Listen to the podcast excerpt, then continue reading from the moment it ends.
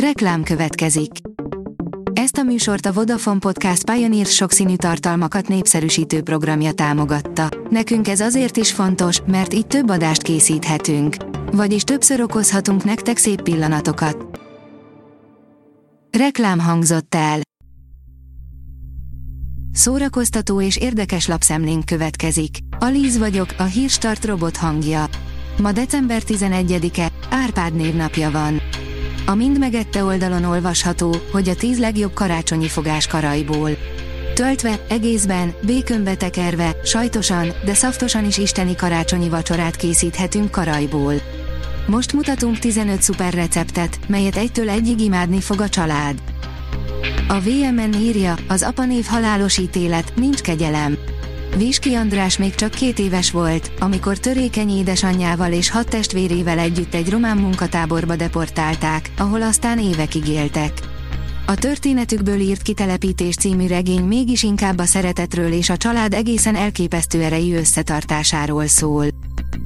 Egy modellel csalta Dajanát Dodi Alféd, írja a Habostorta. Először szólalt meg nyilvánosan Dodi Alféd volt szeretője, aki Diana hercegnővel egy időben járt a milliómos aranyifjúval. A Blick írja, vasárnap a tévében, hét film a hét utolsó napjára. Ezen a vasárnapon kivételesen nem lesz foci a tévében, és a tehetségkutatók is megfogyatkoztak, lesznek viszont remek filmek. A Noiz írja, Vivi Melina eltitkolt kapcsolatáról, rossz, hogy nem beszélhetek róla, de nagyon hiányzik. A Való Világvilla 11. évada bővelkedik a szerelmi fordulatokban, a legutóbbi összefoglaló alapján VV Melináról derült ki, hogy odakint kapcsolata van, de titkolja. Nem véletlenül. A Coloré oldalon olvasható, hogy szerelem, társfüggőség, véres bosszú, megérkezett Anna Kendrick új trillerének első előzetese. Az Alice, Drágám című pszichológiai krimi január végén kerül majd a mozikba és főeleme a kapcsolaton belüli bántalmazás, hatalomvágy, főszereplője pedig Anna Kendrick. A könyves magazin teszi fel a kérdést, egyáltalán, kicsoda karácsonyapó. És hogyan lett ő karácsonyapó? Lehet, hogy egészen más történetre számítasz, de az igazán jó mesék mindig meglepőek. Ben Miller színész és komikus Charles Dickens klasszikusát írta újra. Az RTL.hu írja, nem kap állami támogatást az Átrium, csak akkor tudnak túlélni, ha minden előadásukat teltházzal játszák. Egy év várakozás után végül elutasította az Átrium pályázatát a kultúrtámogatásokat kiosztó testület. Ez az a budapesti színház, ami állami forrás hiányában nyáron majdnem bezárt, de a nézők több mint 151 millió forintot ajánlottak fel, hogy nyitva maradhassanak.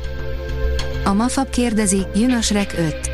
Nem kizárt, hogy emberi elmével felfogható időn belül megérkezik a mozikba a Shrek 5. része, amit régóta várnak a zöldogre rajongói. Pontosabban 2016 óta, mert ekkor jelentették be, hogy készül a Shrek 5, amit majd 2020-ban fognak bemutatni. Az igényes férfi.hu oldalon olvasható, hogy csonttörés és csillogás, a kaszkadőr, akiről Tarantino Cliff Booth karakterét mintázta. Fast and Furious szintű mutatványokat csinált az 50-es és 60-as években.